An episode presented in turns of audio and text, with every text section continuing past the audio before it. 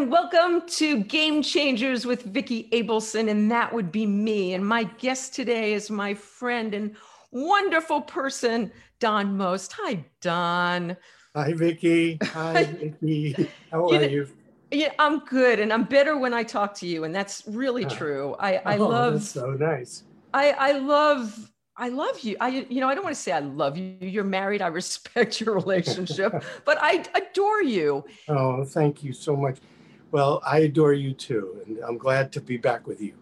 Yeah, you're, you you know, I was telling uh, Don before we started that we've we've chatted before, but I'm gonna ask Don a lot of questions that we have that I do know the answers to because some of you don't, many of you don't. But Don, tell us about COVID. Tell it, you and Morgan. Okay, wait a minute. First of all, how many years have you guys been married? 39. Oh, 39 years. Yeah. it's and what's so adorable about you two is that you're still so affectionate and loving and in Yeah. love. In love. It's Absolutely. Absolutely. I'm so lucky. So very lucky. how did you and Morgan meet? On happy days. Um, Okay, Yeah, yeah. how, how, what was how what was Morgan on Happy Days? Yeah, well, she was, she was, um, you know, starting out as an actress. Then she had done a couple of things, some other guest roles, and she landed a guest role on our show. It was in the seventh season, which turned out to be my last season. Um, Wow. I didn't know, know it at the time, and um, you know, she came on on, on a Wednesday. I remember because uh, we start rehearsals. We did a reading on Monday. We start rehearsing on Tuesday, and then she came in on for Wednesday and Thursday, and then we shot on Friday. And uh, you know, we just kind of hit it off right away, and talking a lot during during the breaks, and then um, wound up. I asked her out to have dinner Friday night before we shot the show, and and then we started dating, and uh, and got married two years later. oh my God! So what was it a classic love at first? Did, did you did you have that pull right away? Yeah, very much so. Yes. Um, yeah, it was it was pretty strong right away, and um, you know, as it was the hardest thing for me was I was you know bachelor, and I was on a show that was so popular, and so, and you know, so I wanted my freedom. You know, I didn't want to get tied Uh, down. Yeah. That was that was the biggest conflict and problem. Um, but but then I wisened up and and realized what what was important and all that. So you know, you have to go through some of that. And did you have to did you have to chase Morgan down, or was she on board? Was was she feeling the same? No, she was feeling pretty much the same. Yeah, it was um and I think, you know, she knew too. Um I was the one that, you know, was a little bit in the dark. you know, a little a little bit backward and stuff, you know what I mean? And um I needed to mature, you know, I needed to to uh, grow up a little bit. And but then I did, luckily. Luckily, It- do you do you believe in in destiny, Don?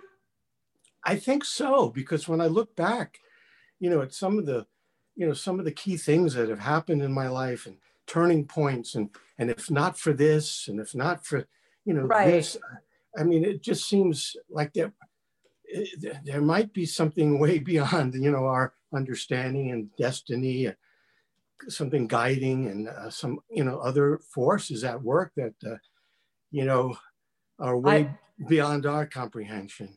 I, I totally believe that. Have you um, have you had evidence of that in other aspects of your life?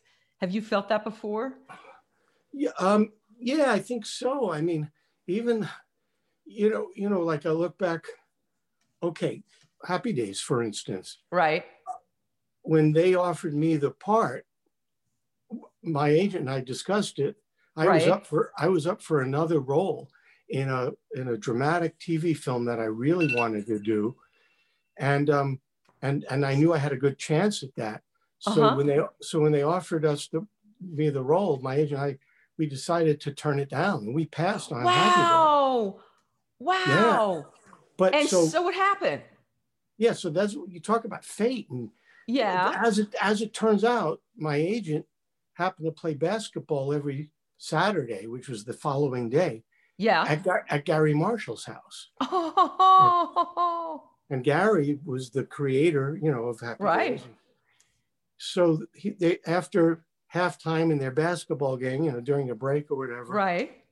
Garry takes my agent aside and is like, "Hey, what's with your boy turning us down? You know, what's going on?" And you know, my agent was it was Mark Harris at the Jack Fields agency. Mark uh-huh. Harris was working for them, and and he explained that you know I had this other role that was looking really good, and Garry, you know, talked my agent he, into it. He said, you know, I think this is going to go as a midseason replacement. Wow. And he offered he offered me more money per episode and wow. guaranteed guaranteed more episodes for the season that I instead of seven, I was guaranteed 10 out of 13. So, you know, then we decided, you know, my agent talked about after the weekend and we changed our minds and decided we should do it. But think right. about that. If, if, if, not for him having to, to, play basketball at Garry's house, who know, you know, I might never have done the show, you know, and that was kind of a turning point. Yeah, I'd say. Wow. You know? Okay, so now I heard something today. I watched a little uh, interview that you and Anson did recently, which has, by the way, a half a million views. That's just how popular you guys are. Oh, really? Wow. Yeah. And I heard Anson tell a story that I've never heard before that you also auditioned for Potsy. Is that true? Oh, yeah. Yeah, I was, I had auditioned for the role of Potsy. You know, I went through several auditions and then the screen test. But what happened was um, Anson and Ron had done the show right. had done the pilot almost two years earlier, and um, and it didn't have Fonzie or Alf. It was a, you know it was two oh. years earlier. Oh. It had a different father. Uh-huh. Harold, Gould, Harold Gould played the father, but Marion was Marion was in it, and but it didn't sell. But then what happened was, a year and a half later, American Graffiti came out, and uh, Grease and Grease came out on Broadway, and then ABC's like, wait a minute, didn't we have a show about the 50s? And, you know, and they went to Garry and they said, but we need you to make a new pilot.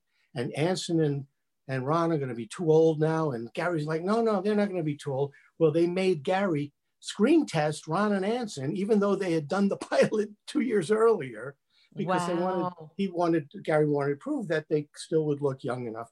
But, right. but he also had to had to screen test a lot of other potential hopefuls, and I was one of them. So, so what happened? Well, was, if they'd already cast Anson as Potsy, right? Well, what happened was they called my agent and they said on that Friday night, yeah. he didn't get the he didn't get the role of Potsy, but the executives, a lot of the executives liked my screen test so much that they decided they were going to create put me in, find a role that, you know, create something for me. And there was a small part in the pilot of a guy named Ralph. He had a couple little scenes and um, they said, we'll, we'll give him that part and then we'll make sure that he's one of the, we'll build it, you know, that kind of thing. So that's how that happened. So you actually created Ralph Malph. I mean, you made yeah. him a major character. You, you're the reason. Yeah. Yeah. I mean, it evolved, you know, it evolved from combination of you know, me picking up on what they wrote a little bit and then bringing some of my own things to it. And then Jerry Paris, who was our director, was a brilliant comedian and he loved he loved when I would come up with an idea and then that would spark him and he'd come up with ideas and that would give me more ideas. And then the writers would see what we were doing and they'd start writing my character. So it started evolving more and more like that, you know. Wow. And and was it okay, so I know you and Anson in the real world are like brothers and best yeah, of friends. Absolutely. Did that did that like organically happen right away for you guys? Well, you know, we were all pretty close during the show. We were all we were all very close. Um, but you know, when I was off, then when the show ended and everyone's going their own separate ways, we stayed in touch. We we all stayed in touch because we were like family. Right. But then as things happened and where Anson was living, moved to where I was living. You know, I don't know, in the last 15 years, I guess, we just became even closer and closer and closer. Uh, so that now we're like like brothers. And even you though are. we were even though we were very close during the show, we're like, you know, even way beyond that now. It's great. You are, and I. This was recently was the first time I was ever with you at the same time because you both played my living room, and I've had social things and been to and been to your homes, and it was the first time I saw you two together.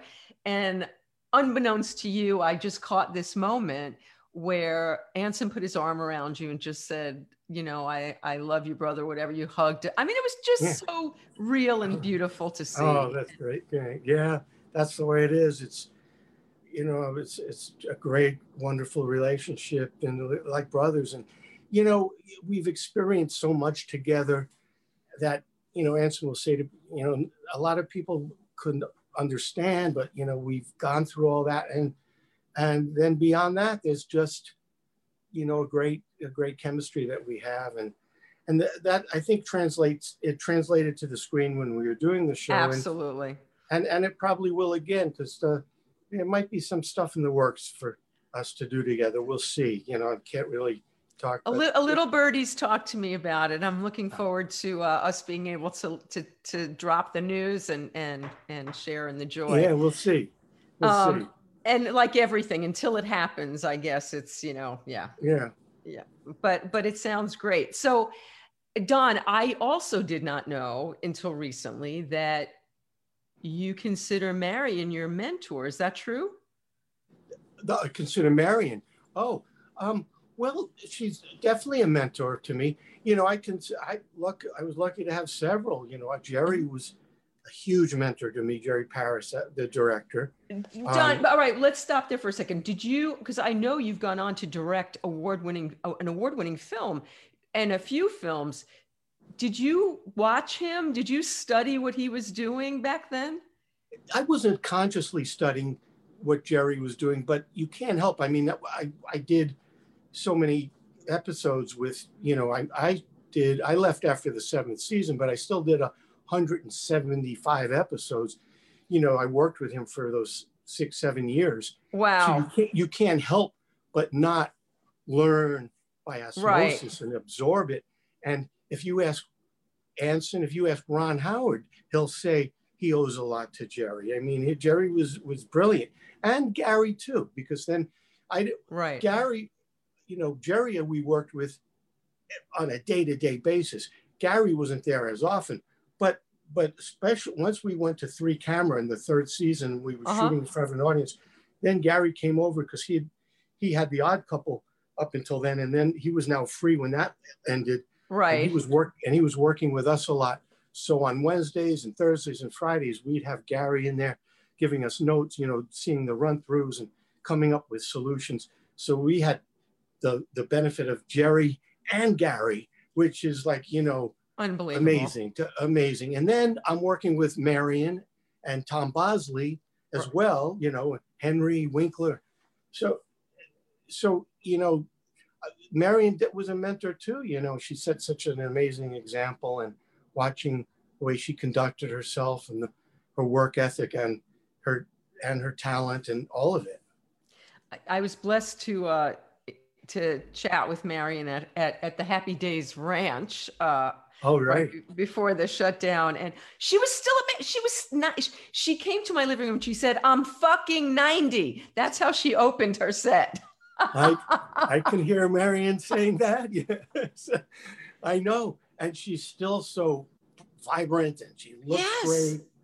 Amazing. amazing and still working. She had a book that had just come out. I mean, she's like, that woman is unbelievable. But she also told us stories about that it was challenging for her with Tom Bosley, that he didn't really acknowledge her, that it was kind of a boys' club on the set. Did you feel that at the time? Were you aware of it?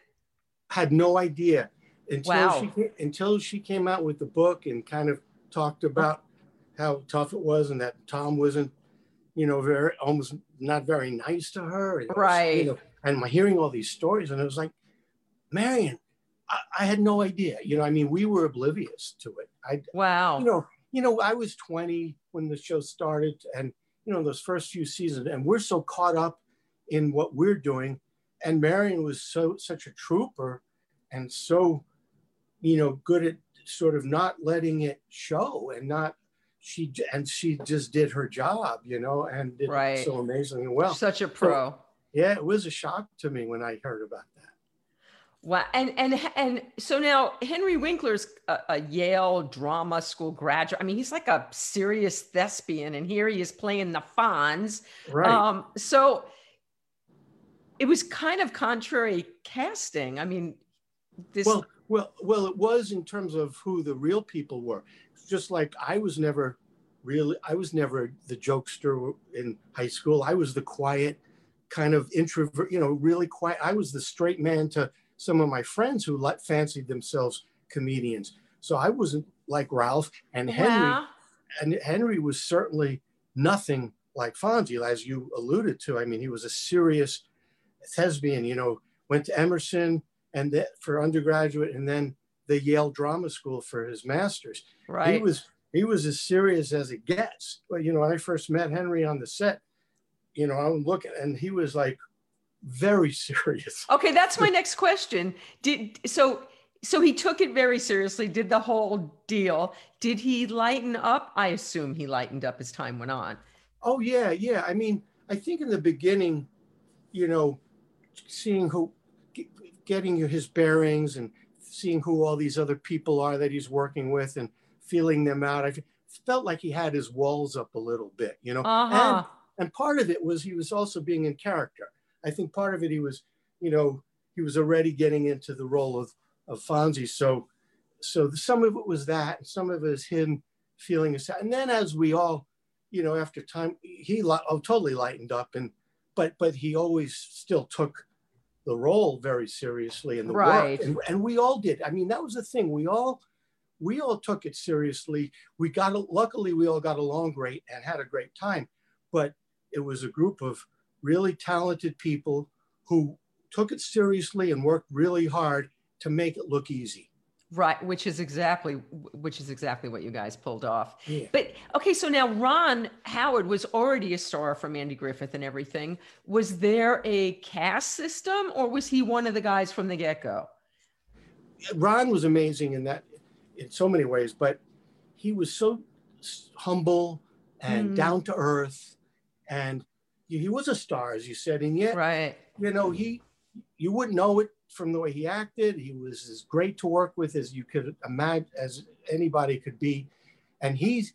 I think that's another thing. He set uh, an example in terms of how to conduct yourself. Here he is a star, and he's not acting all you know prima donna-ish and you know and right. getting all Hollywood and all that.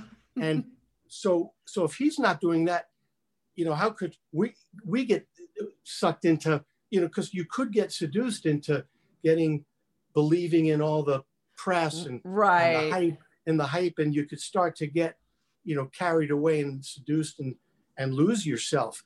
But right, think, and, and and it was that pull, and you know, it was it was a little bit of tug of war going on with that. But I think, you know, all the things I mentioned before, the mentors that we had, and then Ron if he's he's setting a tone, and I think he kept us kind of in our place a little bit too. What was there anybody who got a little sweet uh, 16 magazine full of themselves? Did anybody get that way? Oh no, not really. You know, I mean, I I, I think there might might have been moments where all of us, you know, to some small degree, probably you know, got caught up in it a little bit. But for the most part, no. Um, and I, I, you know, again, I feel we were all so lucky. It was the combination of all the people, the, the personalities and our mentors. And it was that combination that kept us, you know, bonded. And, and Garry even went to the extent, I think, you know, Anson will say he thinks this is why Garry did this. Um, you know, we had a lot of ball players on our team, and Garry loved sports, softball. Right. And and he knew he found out that Ron and I love softball, and we were playing on on an entertainment league, and Anson liked to play, and we had other guys uh, from our some of our gang on the show that played. So he's decided to start a Happy Day softball team, and and he would line up games for us at major league parks, you know, charity games. Right. So, so we would be flying together and then staying at the hotel in the city and getting on the bus and going to the major league ballpark together in uniform and then getting out on the field and you know, and playing Wow. a softball game before the major league game. So um, Anson would say, you know, that one of the reasons Garry did this was he felt if this would keep us bonded even more and really help. Mm, And and maybe that was one of his. I think he also loved the idea because he loved sports, right. baseball. But but so it might have been a twofold thing. It might have been a, a factor for sure. What position did you play? Center field. Center field. Yes, put me in, coach. Center field. Wow.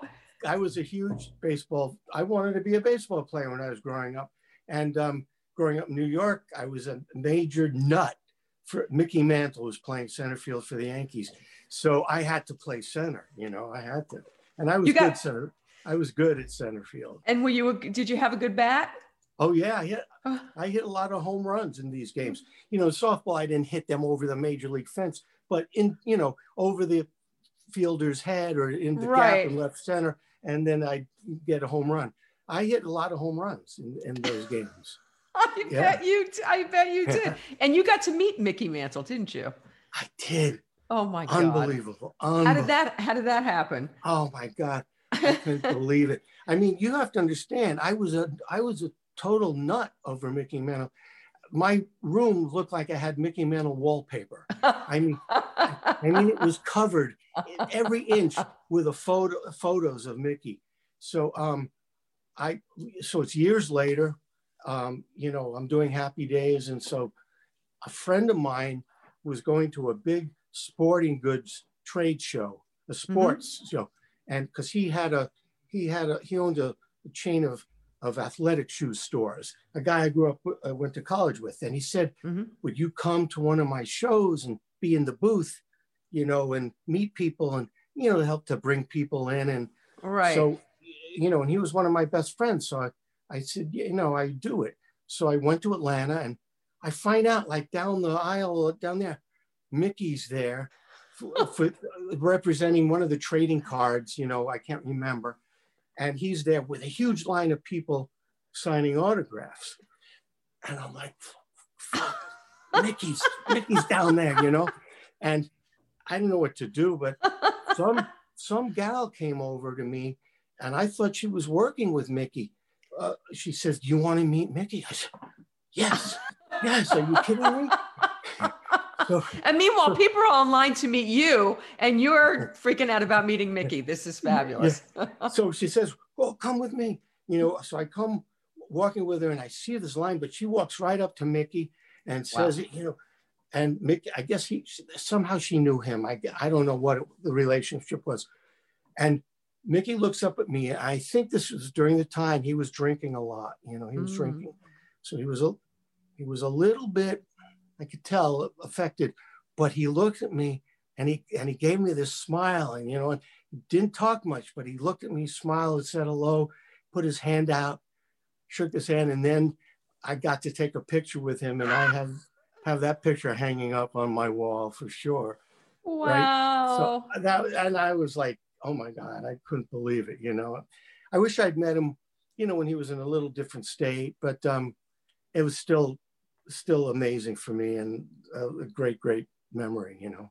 That's so wonderful. I, Yeah. I'm glad that you got to meet your hero because you know Yeah. it it could go really south. I mean, it went a little south, but it, lucky that it you know It was still okay. It was still Yeah. right. Yeah. yeah. And the fact that it sounds like he had perhaps a moment of recognition of you. It sounds like Yeah. Yeah. which which is even cooler. Yeah. Yeah. That was cool. So so Garry did this, getting you guys bonded and together or whatever, or to ba- play baseball, and and uh, it obviously solidified. Are, are there other members of the cast that you're still close with? Well, I mean, you know, it's I mean, time goes on. I know. Yeah, it's I mean, it's hard to, to see everybody that much. Um, Ron's all over the world. He's, I think he's in Australia now doing a film, but uh, you know, but we stay in touch by email, phone. I'll see Nice. him w- once or twice a year. You know, um, Henry, same thing. You know, we stay in touch and we'll get together for lunch. Mary and I saw a few months ago, um, and I'm plan- I'm I'm thinking of I got to give her a call. I want to get together with her again. So it's uh, you know it's almost like your family, your your cousins, your uncle, your aunt. you know, and you can go months or a year without seeing them, and then when you get to them, it's it's like no time has passed. You know. I was going to say it must feel like like as much your family as your family because you spend so yeah. much time together. Absolutely, that's so exactly correct. Right on. Well, okay. So I, I said I was going to start with COVID, and then as soon as we start talking happy days, we can't yeah. stop because it's it, cause right. it, it's happy. Happy days makes everybody happy. It just it was. And we need that, and we need that, don't we? We so need that. So okay, so let's talk about that. So how are you and Morgan handled? How have you handled? What were you doing when COVID hit? Like, were you working? Yeah. Did you have to stop working? Were you in the middle? What was going on for you? Yeah, I was in the middle. I was in the middle of doing a play I was in Chicago. Morgan was with me. We were mm-hmm. in Chicago at the time. We had done it in Atlanta, and then we we were supposed to do it for four weeks in Chicago, and then uh, we're sick. What, what play? What play were you doing, Don? It's a it's a new it's an original play called Middletown, and um, really good, really interesting play. Really, really uh, funny and heartwarming, sad, everything, and um, and I did it with I did it with Didi Conn, you know, oh, wow. Frenchie and, mm-hmm. and so many other things. And Grease, she played Frenchie and, and TV series, Adrian Zmed. Mm-hmm. And, um, mm.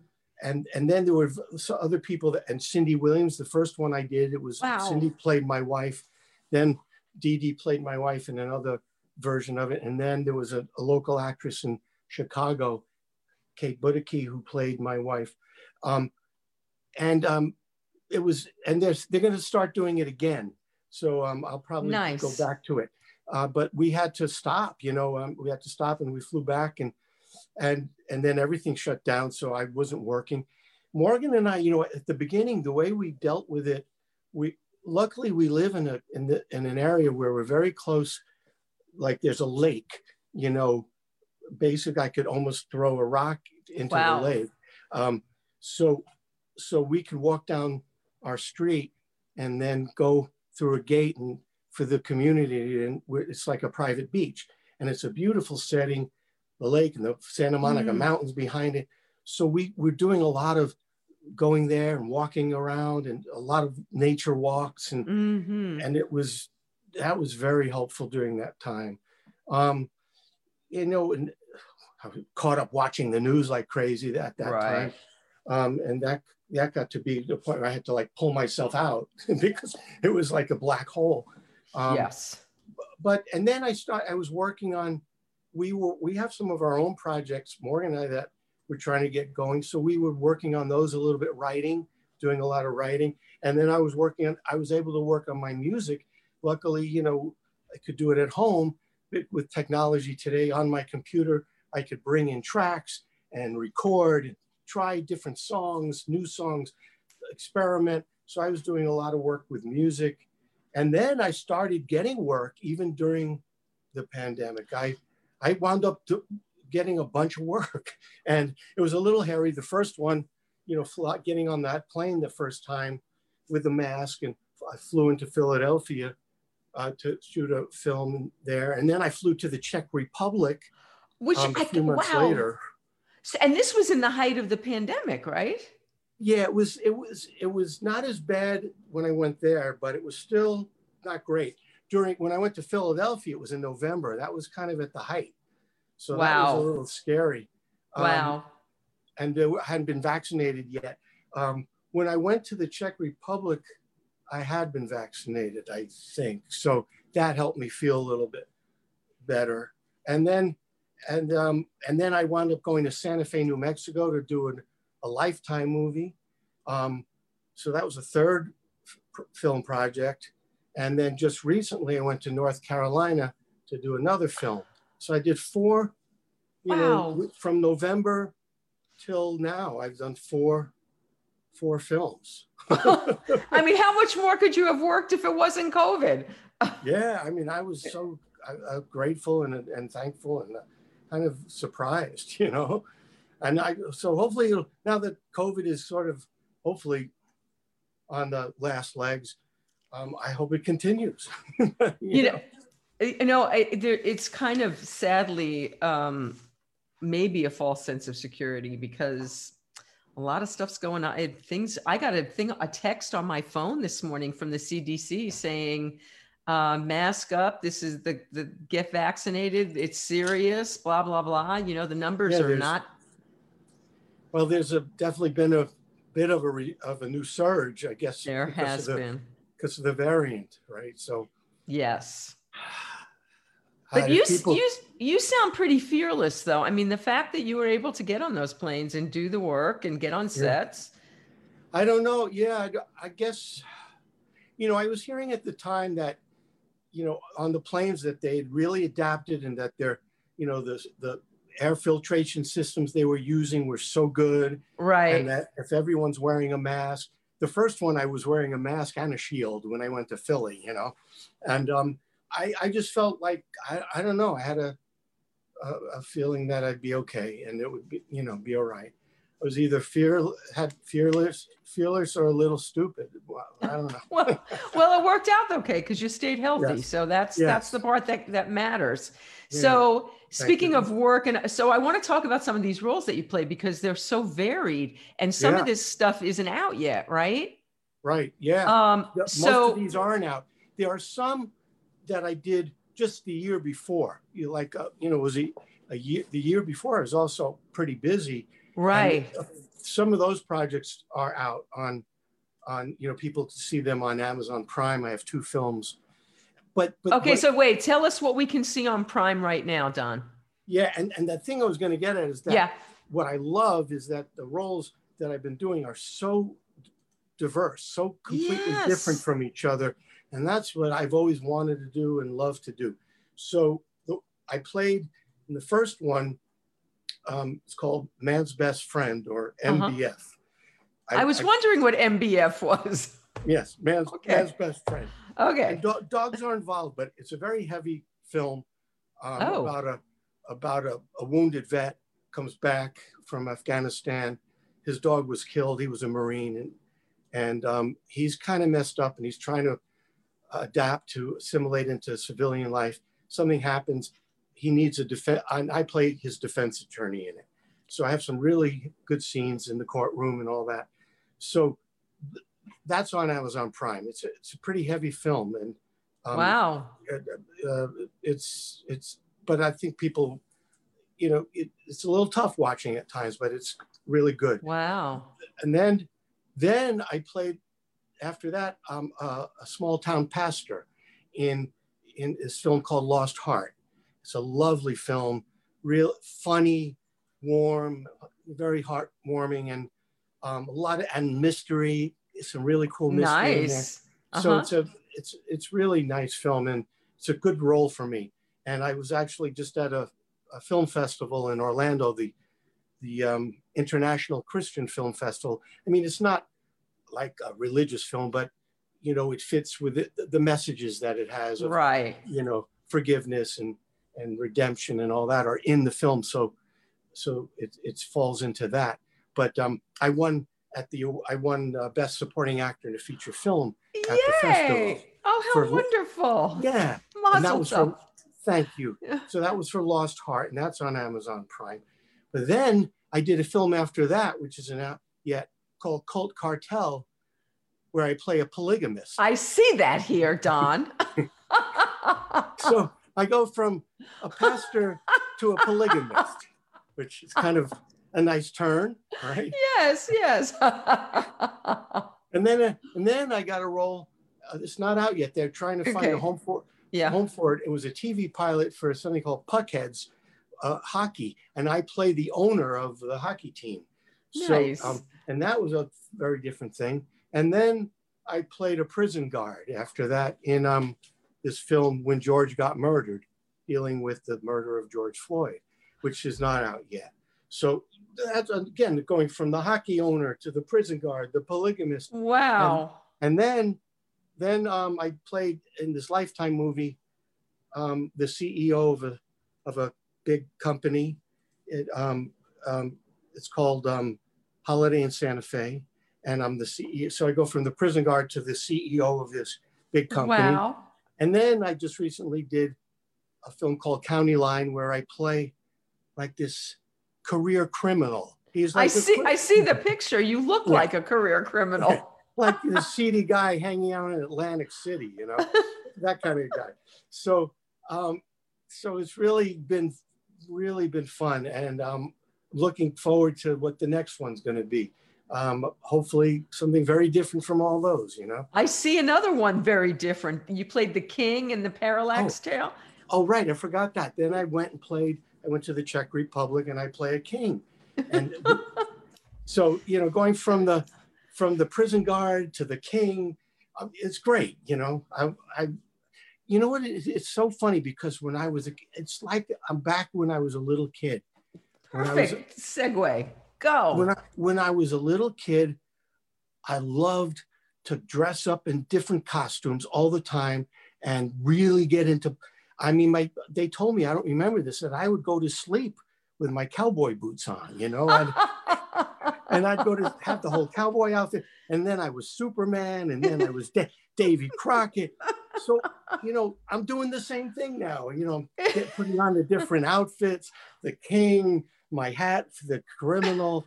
You know, it's it's like I feel like I'm back being a kid. It's great. It's fantastic. So When did how did how did the dream start? Do you remember when the first time you said, "That's it. That's what I want to do"? Like, where Yeah. did the dream start? You know, I it might have been in a couple little things, but where it really hit me when I was nine and I saw the movie The Jolson Story. That mm. hit me like I was mesmerized by that movie by Jolson, his talent. Even though it was Larry Parks playing Jolson, it was Right. Jolson. It was Jolson singing. Larry Right. was imitating Jolson, and I got the story and I got the whole vibe but from it. So um, I was like, oh, that's what I want to you know, do: sing and act, you know, act and sing. And I bought a bunch of his albums, and I started singing along to Jolson, and and then I discovered Bobby Darin, and I did the same thing. Got hit and started singing along to Bobby, and then I started learning, even you know, the all of the greats, you know, the Sinatra and Sammy and Dino and Nat King Cole, all of them, and and um, so, but it started with the Jolson story.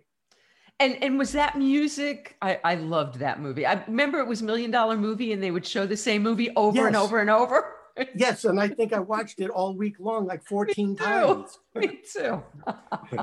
Million dollar movie. That's what I Yeah, saw it on. But I but I have no idea if I wonder if that movie is still available to to watch It is. somehow. It is on DVD. You can get it. Wow, You that's can get it. crazy. Who has Yeah. a DVD player? I don't even know how to use my DVD player Oh, anymore. I, I still have a couple around the house.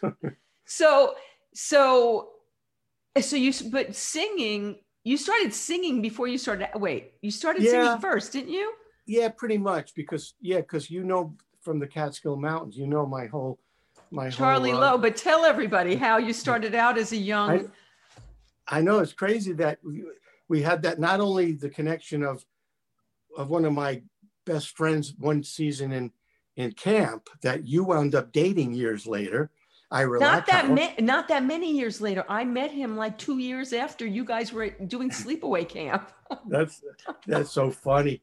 So um yes, so not only that, then you you you knew about the my experience when I was about 13. I I signed up at a, at a studio school in New York City, the Charlie Lowe studio, and he and his wife would teach, you know, singing. don did you did you was that by chance because like i fell in love with charlie lowe because i saw the shows at the hotel but how did you find just by No. chance No, yeah, what happened was, um, you know, when my parents realized how much, when everyone realized how much I wanted to do it, was when I got up at my bar mitzvah and sang a Jolson song with the band. I so then, and everyone was like, "Wow!" But they didn't know I'd been singing it ad infinitum at home along to the record, so it was easy. It was easy for me. So, um, but everyone was like, "Wow!" and they, they realized how much I wanted to do this. So they asked around, and one of my mom's friends had heard of you know this studio in New York. So so she recommended it to us, and we went and signed me up, and I started going there. I would take the subway from Brooklyn into Manhattan every Saturday, 1650 Broadway, go down into and- wow and I, you know, singing. I had to learn tap dance, and even though I didn't want to and wasn't very good at it, but I had to, and did a little act. They had a little bit of acting work, but it was more on the music. So that's what I was focused on more. And then, as you know, then what Charlie would do is he would handpick some of the best students, and he he created an act for them, a revue. He called it the Broadway show-offs, and he had a booking agent and would book get them booked in the hotels in the Catskill Mountains during the summer. So when I was turning 14, after I turned 14, that sometime that year, he told me that you know I I was going to join the the revue. He picked me, so I was so excited. We did a couple of charity events before the summer, and then then I went up to the Catskill Mountains that summer. I was turning 15 that summer. My parents came with you know we we got a bungalow at some a, bungalow, you know, a bungalow colony up in Monticello or something like that. And um, and then I was doing the shows. Like I don't know how many we did a week. Probably did three, four shows a week at all the different hotels and some of the bungalow colonies as well. So I actually saw your show, which is cr- I know crazy. But so did so. What about kids whose parents didn't have a bungalow in Monticello? What would they do? Yeah, you know, I'm trying to remember what happened. You know, um, because what happened was my grandparents had a summer house. So I would get to get out of Brooklyn during the summers and go stay upstate New York where my parents, grandparents had a summer house mm-hmm. area called Lake Mohegan. And um, so this was the first summer we weren't going to be there. And they got a, you know, got a bungalow for that summer. Uh-huh. But you're right. You're right. I mean, if, if, a, if somebody couldn't do that financially, you know, I don't know what what the other the other kids did, but somehow somehow they made they all made it work. They got places to stay, you know, they and they were with their parents. So your and, uh, parents uh, would go to the show with you each each time, and yeah, they'd come. Uh-huh. They'd come as well. Sure, yeah. and there was sort of a manager. One of the the fathers of one of the other singers be, was acting as like the manager, so he mm-hmm. handled a lot of the stuff for us and make sure everything would run smoothly and technically. And we just show up and do a sound sound check or whatever and do the show. you know? Okay, so Charlie Schlatter just said that you sang a song on the Mike Douglas show probably in 1976 or so, and he had his mother take him to all the local record stores to find the single, but oh, they oh, wow. could never find it, and he wishes he knew what the actual song was. Well, if it was 1976, and if it was one that I was actually did a record of, it was probably All Roads Lead to You, because that I actually did a, an album in 1976 for United Artists. Not the music that I love that I'm doing now. They made me do more like pop rock. And I just want to say that Adam Chester, who has that album, and right. who had you sign it in my living room because he That's opened right. for you, is on here saying, I said, he said, I said, you have his album. He said, it's under my pillow. yes, yes, I love it. Oh, but that's what, that's probably the, the song you saw me do on the Mike Douglas show. I did, I did a few other songs on Mike Douglas that I were not records. Um, you know, I, I'm trying to remember what I sang because it could have been one of the other ones. But if it was something that he was looking for, maybe that's why he couldn't find it because I wasn't I hadn't recorded it. It was just a song that I did. You know? He's saying yes, it was the song actually. He's saying that's okay. it. Yes, okay, All that's roads that's lead to you. That's yeah, which, so which reached the top forty actually um, that year in the Billboard. Wow. So okay, so you so now how come? on happy days when that Anson was the one that was able to talk Garry into being the singer in the band. How did right. he how did he do that? How did he get that over you?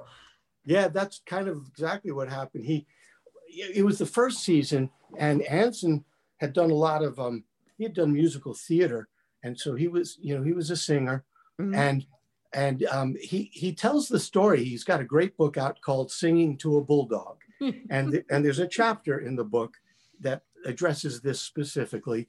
He he he had he goes up to Garry one day early in the first season and he says, Garry, you know, I got to talk to you. And Garry's like, I'm busy. I'm, and, and, and, and, and, and says, just take a minute. Garry said, okay, well, walk, walk with me, walk with me. so they're walking and he says, you know, you got a show about the 50s. You've got all the cars at the drive-in, the girls wearing the poodle skirts and the outfits, and but what you don't have is the music. And we could we could have a band and we could perform at Arnold's and do the music. And and Garry, who was a drummer, looked, stopped and looked at him and said, "Oh yeah, that, well, that's an interesting idea." And what do you? He goes, "I'm a singer." And Garry says, "You know, you any good?" And and the answer, "Yeah, I'm pretty good." And so he thinks for a minute and he goes, "It's a good idea. Okay, we're gonna do a show. We'll do an mm-hmm. episode." Mm-hmm. You know, and and you, you guys will have a band and you'll sing. And then he walks away.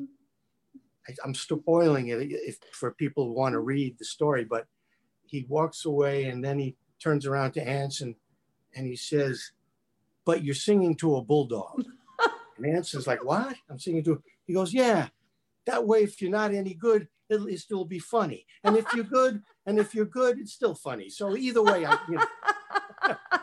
but now, so when Anson got that part on the show, I know you love Anson and I know you wish him only well. Did it ever hit you like, oh sh- crap, I could have been the singer well, in the. Well, yeah. Oh, yeah. Well, what happened was, you know, they had us, me doing some back playing piano and singing background and all that. But, you know, after show, there'd be four shows, five shows where Anson's, you know, doing the song. And I finally, I said to my manager, you know, we have to have a meeting with Garry you know, I have to have a meeting because, you know, here I was singing, you know, in the Catskills a couple of years or five years earlier. Right. And, you know, so so Garry gave us a meeting and I go in and I, you know, plead my case very, very uh, effusively, you know, why I should be able to bands can have more than one singer and I could, I, I could sing a song sometimes, you know, and, and, but Garry just looked at me kind of, you know, he's very patient and see him hmm. nodding his head and and he, God rest. So Garry, hmm. you you remember this well, don't you? Love you, Garry. I love you, Garry. And he and he looked at me and he said, he said, if if I was putting up an act and I needed a juggler, I wouldn't need two jugglers. And then I looked at him, I'm like, what? And then I realized what he was saying. And he goes, you know, I can't have two jugglers. and, and, what he was saying is, you know, he had already established Anson as the singer. Right. I was established as like the comedian. The, and right. he didn't want to, he didn't want to mix, mess up the, the branding and all that kind of stuff. So that was it. You know, it kind of shot me out of the water with, with that one line. I don't need two jugglers. and, but then, you know, they were great because they gave me a chance in a couple of episodes to do something. You know, there were a couple of episodes. There was a Valentine special where Joanie's having this fantasy of all the different characters, what they're doing for Valentine's or whatever. And I got to sing My Funny Valentine. It was a, it had a mm. twist at the end. And then um, there was a dance marathon show where I, Fonzie wants me to sing a slow song because they're tired of doing the dance marathon. And I sing the anniversary waltz, which was a Jolson song. Mm. And um, and then there was one other, I sang in one other one, and we were doing a vaudeville thing. So there were a couple of chances that I got. But um, but now, you know, now I'm doing it the way I wanted to do it anyway. Okay, so how know? did this happen, Don? So did you put singing aside for the majority of the years of your career that you were doing all this acting? Yeah, pretty much. I did put it aside because one of the reasons was also that it was very hard to do the music that I really wanted to do, the standards, the Great American Songbook, jazz, and you know all that was kind of looked upon as my parents and grandparents' music. You know that mm. the big band kind of sound that I love, and and um, so it was hard to. It was you know it did it didn't kind of come back into vogue until like the 90s, you know, uh, late 80s when Harry Connick did it in that movie right. when Harry Met Sally, and then Diana Krall started coming on big, and you know Tony Bennett doing that un, uh, the unplugged MTV right. thing, uh-huh. and then more and more people started doing it. Natalie Cole was it was it right? loved loved what she did with it. So then you know, so I put it aside. I got busy, you know, with other acting work and then directing. And I was focusing more on that really. But then, you know, I got to a point about seven years ago where, you know, I think I was turning 60 and and it was like hit me like, you know, the music was now you hearing it on the radio again and people right. Michael Michael Bublé and all Rod Stewart's doing five albums of standards. Right. So so I realized I said, if, I, if I'm ever going to do it, I better start now, you know? And I decided I put together an act. And um, uh, there was a guy that I had worked with that I knew would be a good musical director. Um, I'd worked with a guy from Long Island that I knew, Willie Scapatone, that I'd done something with. So I asked him, would he do it? And then I'd met through Anson, recommended an agent to me that might be a manager that could help in that field. And um, so it all kind of came together. And I did my first gig at a jazz club here in LA called the Vitellos. And, um, you know, it went great. You know, it just went great. I mean, once I got on stage with a band, you know, it's like right for me, it was like in my blood, having done it so, since I was young. Right. So, um, and I, and I'd been singing you know, I'd done some musical theater during the years. So, you know, and then I was singing a lot, um, you know, just at home, you know, in the car to the radio, to the music. And then with my computer, I was working on it a lot and playing around. So, so I was ready and um, it went great. So then I just said, let's do more. And I did more clubs in LA, then started doing some in New York and then in other parts of the country, which led to me doing my uh, first, not my first CD because I did that one, but the first CD of the kind that I wanted to do. Right. It's called, called Mostly Swinging, D Most, Mostly mm-hmm. Swinging, and with a big band and some of the great, you know, standards and great arrangements, and it swings. So, so you know, so that came about, and now I'm working on another CD with a producer in Nashville, where we're still Fabulous. doing and it's still some of the jazz standards, but we've mixed in some 60s and 70s music too.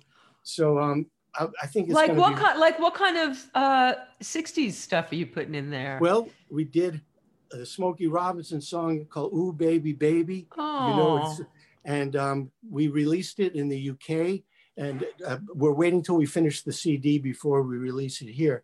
Uh-huh. And then we just also released. I did a song called "Smoke from a Distant Fire." that the Sanford Townsend Band did, which I always loved. And then I did, uh, we still have four songs to do, but I did Ain't No Sunshine, the Bill Withers song. Fabulous. And a few, and, and there's going to be a few others mixed in with some jazz standards. So um, it's going to be interesting.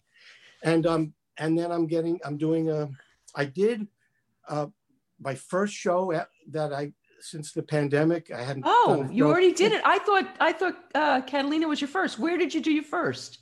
I did one. It was it's a jazz festival that took place about a month ago, um, just about half hour outside of LA.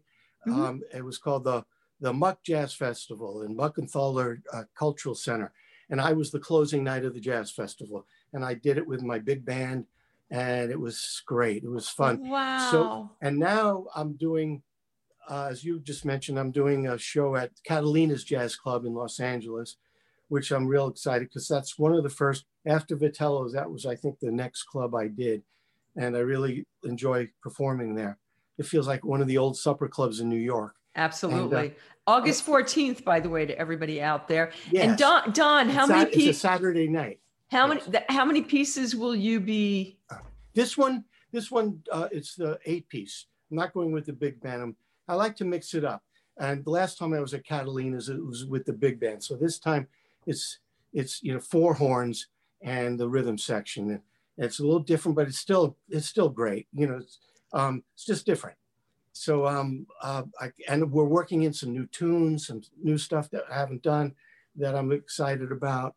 Some of the songs from the CD, mostly swinging, but then there's some other stuff that, um, uh, some other, yeah, some, you know, I love Bobby. There's something that I, that I saw Bobby do on a old uh, variety show on YouTube, and I said, oh, well, I got to do that one, and uh, so we're working that. Hey, wait, I know. I think there's a Bobby Darin story. Did you get to meet Bobby Darin? I did. How did you do that? That was, you know what, that happened. Um, it was it was around the time when I was still, you know, I was going up for commercials in New York. I hadn't moved out to LA yet, and I was going on auditions, and and I was I, I was on the subway. I don't somehow I had my radio or something, and I heard them say that the, the you remember the Schaefer summer concerts in Central oh, Park with Ira. I used to go actually. Uh, uh, those were great, and and so I heard. I didn't know Bobby that, Darin did one of those.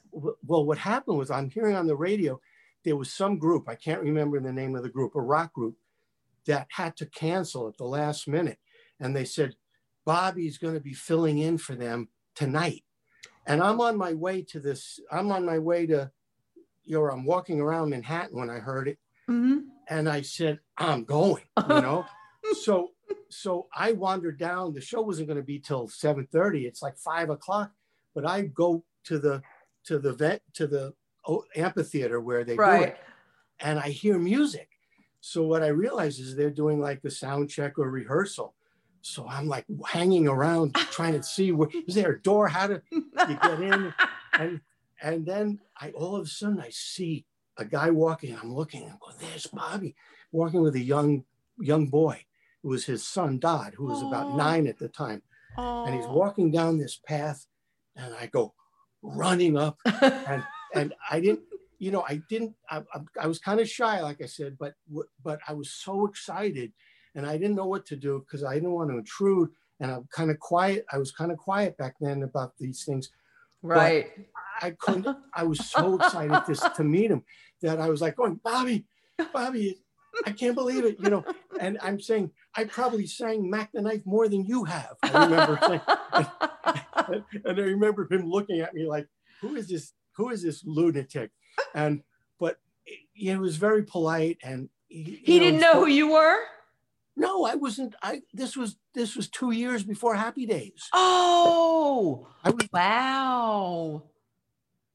Uh oh, I lost you. Don, where are you? Come back. uh oh, what did I do? I don't know. Uh, we have your sound back, but your picture's not on yet. I know. I, I accidentally go down to the bottom where it says start video. Um, okay, hold on a second. Okay. We Let me put my glasses on. We can hear you, so that's a good thing. The video yeah. is stopped. Yeah, so uh, you want to you want to click it so it'll start again. Yeah, but it's not. There's nothing. Safe driving mode tap to speak. The video stopped. Oh my God. You know what I'll do? Wait. I'll leave and come right back in. Okay. All right. Okay. So I'll talk to you while we're waiting for Don to rejoin us. you know, it's it look, we're it's it's COVID. We're doing the best we can. So bear with us, everybody. And uh, Don will be right back. Isn't he adorable? Here he is. That didn't take long. All right, that didn't take long. Here we go. There you, there you are. Um, so, so, it was so before anyway, Happy Days. That's crazy. Yeah, yeah, that's what I was saying. I was on an going on an audition for a commercial or something. I was 18. I so he didn't know. I was I wasn't. I was just uh, you know a guy coming up to him, and but he was very mm-hmm. polite and nice and and um, introduced me to his son and. and Wasn't Dodd his kid? I know he had Dodd. a famous mother. Sandra Dee. So, oh, of course. Hello. Yes. Wow. Wow. So um, so anyway, I was I was very very excited to just that I got to meet him, say hello to him, and then sadly, I mean, this was probably 1971. Two years later, he died in 73. Wow, it's been yeah. a long time. Wow. Yeah. Well, that's wonderful that you got. I know you met somebody else, another hero that I'm going to spark you to tell the story because it's so great. But didn't you get to meet Jack Nicholson on set? I I did. I did, and, and, and he was my acting hero. Uh, when I when I really started getting serious about acting, you know, I, I was going to an acting class, a, a real a serious acting class in New York. I left uh-huh. Charlie. I had left Charlie Lowe, and I was 16. And then when I turned 17, I saw the movie Five Easy Pieces starring mm. Nicholson, and I was I was blown away by Jack. And then I was at, then I didn't know it. He had already done Easy Rider. So then I saw Easy Rider. And then shortly after that, he started coming out with a string of movies that was unbelievable. You know, um, Cuckoo's Nest. China, uh, Cuckoo's Nest, Chinatown, and then even before that, Yeah. Carnal Knowledge.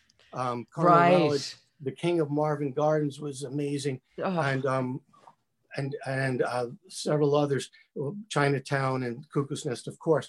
So I, I was a, a Nichols. He was my acting god. You know, I mean, there were others that I loved before that. You know, Paul Newman and Dustin Hoffman and and so many others that I was really really big fans of. But with Nicholson, it was like that hero worship that I had with Mickey and Bobby. right, that- right. And then they were shooting Chinatown. wow, And- so you got to meet all your all three of your heroes across Yeah. the board. Oh wow. Okay, Yeah. I'm sorry, I- interrupted. Yeah. That's all right. They were shooting Chinatown at Paramount Studios, and we were shooting Happy Days at Paramount. And I heard, I saw the saw on whatever that there this, that was going on on stage, so and so, and I'm going, oh my god, I'm going to go over. I'm going to, and I go over, and there's a sign that says closed set, but I'm in my 50s wardrobe, and I don't know. I was Is Happy Days already a hit? A huge yeah, hit? now we're, we're we're like probably in our second season, and we didn't become number one until our third season. But Okay. we were but we were known. Yeah, You know, we were getting known. Mhm. So so I don't know. I had some real, you know, balls, I guess, and I just went and opened the opened the the big heavy stage door and went inside, and I'm and people are dressed in their out. It's a 30s movie, Chinatown. Right. But I almost looked like I fit in because the 50s outfit, you know, you could see I was in. So people, I guess, assumed that I belonged there because the people, extras walking around there and all that. So, so nobody kicked me out, you know.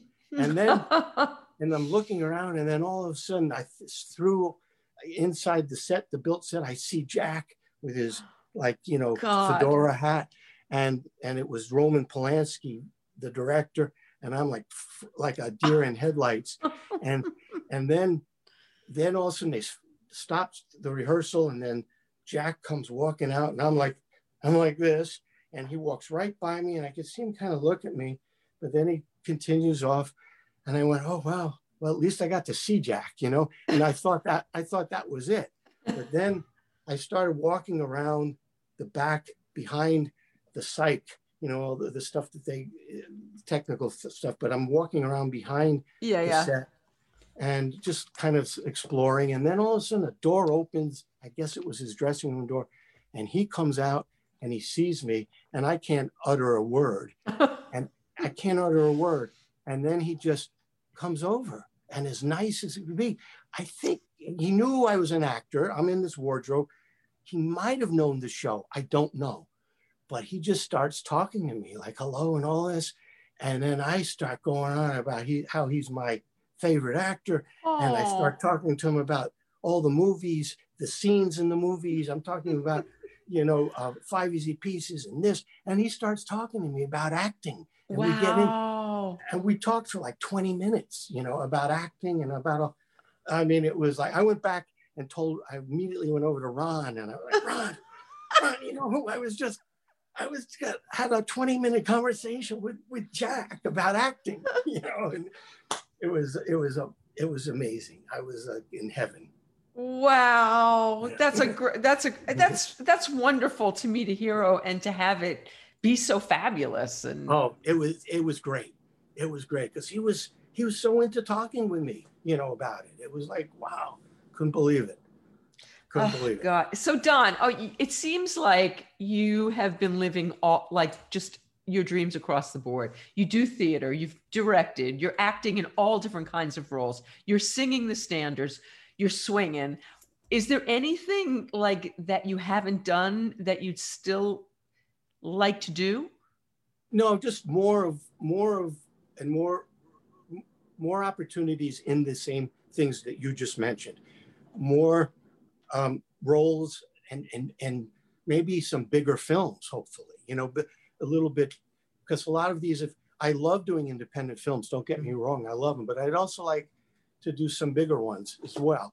So m- more of the acting in, in different roles and more directing. And I have some projects that I'm trying to get going that hopefully um, I will be directing, and and then and more of the singing in you know, in in um, maybe some bigger venues. I don't know, just more, just more and more. Would you consider like a, a recurring role, like on a Netflix series? Does that interest Oh, you at all? Oh yeah, absolutely. If it was the, you know, if it was the a project that I liked and working with good people, oh yes, definitely. I would I would enjoy that. I, Yeah. c- I could see that. I, I, I Yeah. it's so fabulous that you're so very, I mean, everybody thinks of you as Ralph, but right. you're so much more than that. Okay. So there's two, tell us the two things again we can find on Amazon right Oh now. yeah. Uh, Lost Heart, where I play the local pastor, and um, and then MBF, aka Man's Best Friend, both on Amazon Prime. And the And other the ones will hopefully be all coming out soon. The George Foreman one, uh, Uh, I wanted George you to talk for, for the George, George Foreman, the George, I'm, I'm cooking steak. No, I'm not. The, I wanted you to just talk for a moment about that because we talked earlier before we came on the air that I asked Yeah. you if they take a good stand on, Oh yeah. it. So tell us a little bit about the, the film if you yeah, can. th- yeah, they take a good stand. Uh, this was a, a project that came to me kind of out of the blue through somebody I talked to on on um, you know LinkedIn or something, and they introduced me to this Wow. To this uh, a filmmaker Terrence Tykeem. Mhm. Um, he's a former NFL football player Wow. who's now he's done he's directed two films prior to this one, and and um, I got to talk with him about it, and um, they they asked if I'd be interested in playing a prison guard in the in the film. It started off as a short film, and I think it's still going to be a short film, but it's gotten longer and longer because it, you know originally maybe they thought it was going to be a 15 minute film. I think it's now like closer to 50 minutes. Uh-huh. Um, and some other good people are in it. Um, I brought them Robert Wuhl, who is wonderful. I love Robert. yeah, so Robert does a role in it as um, one of the uh, one of the other like police captain, and they've got some other good, really good people. And yes, they take a good stance. They, you know, it, it's kind of about the what happened was when when they when they arrested Derek Chauvin and uh, they weren't allowing any of the white you know, they, they cleared out like the guards. I mean, the black guards, all the black guards, they wouldn't allow them there. I mean, it was it was all about that, and you know, certainly about what had happened and people's point of view. And but they take a very definitely take a, a strong stand on it. You know, Terrence is black, the filmmaker, and um, I'm proud to be part of that film. And and it, it, from what I can see from the trailer, it looks really good. I haven't gotten to see the whole thing, but it looks really good. And um, he, they've got an offer for it on one of the well-known platforms, but they're waiting because they're talking to some of the others. So they're still negotiating. I don't know which one it's going to come out on, but we'll be hearing about it pretty soon, I think. That's exciting um, and important to hear that side of the story, which not enough of. Yeah. Um, and, and okay, so again, August 18th, Saturday night, August Eight. 14th. 14th. Oh God, I just said the wrong four, 14th. Okay, I just had the wrong date on here. I have to Okay. fix it. No, it's on the thread, right? I just somebody just Yeah. asked and I put it in there wrong. Okay, the 14th. It's a Saturday night Yes, at Catalina's. at the Catalina Club in, Whi- whi- in which LA. is- uh, yeah, it's on it's on Sunset Boulevard, right, not too far from Highland. Um, it's a great club. Um, you know, they have great food, so you can come and eat dinner, have drinks, and then see the show, hear some great music. And if they come up to you afterwards and say they uh, they saw you on the podcast, you're gonna be as nice as Jack Nicholson or I was to you. I I sure know hope you. I know yeah, you usually will. I, I always stay around a little bit afterwards to say hi to people. Yeah, And where can they get um, mostly swinging? That's on on iTunes and Amazon, on iTunes and Amazon. Yeah. Excellent. Um, thank you so much, Don, for doing Oh, this. It was I- was so much fun talking to you again, Vicky. Um, you know, it's kind of like we have all, all those connections, and and uh, so you feel like family too for some somehow. I, I love that. Thank you. I feel the same way about you. Please send love to Morgan. Have a wonderful, a wonderful summer, and uh, I I can't wait to check out all your projects and to see you soon. Thank you. Great Thanks, to Don. be with you again. Yeah, Take, care. care.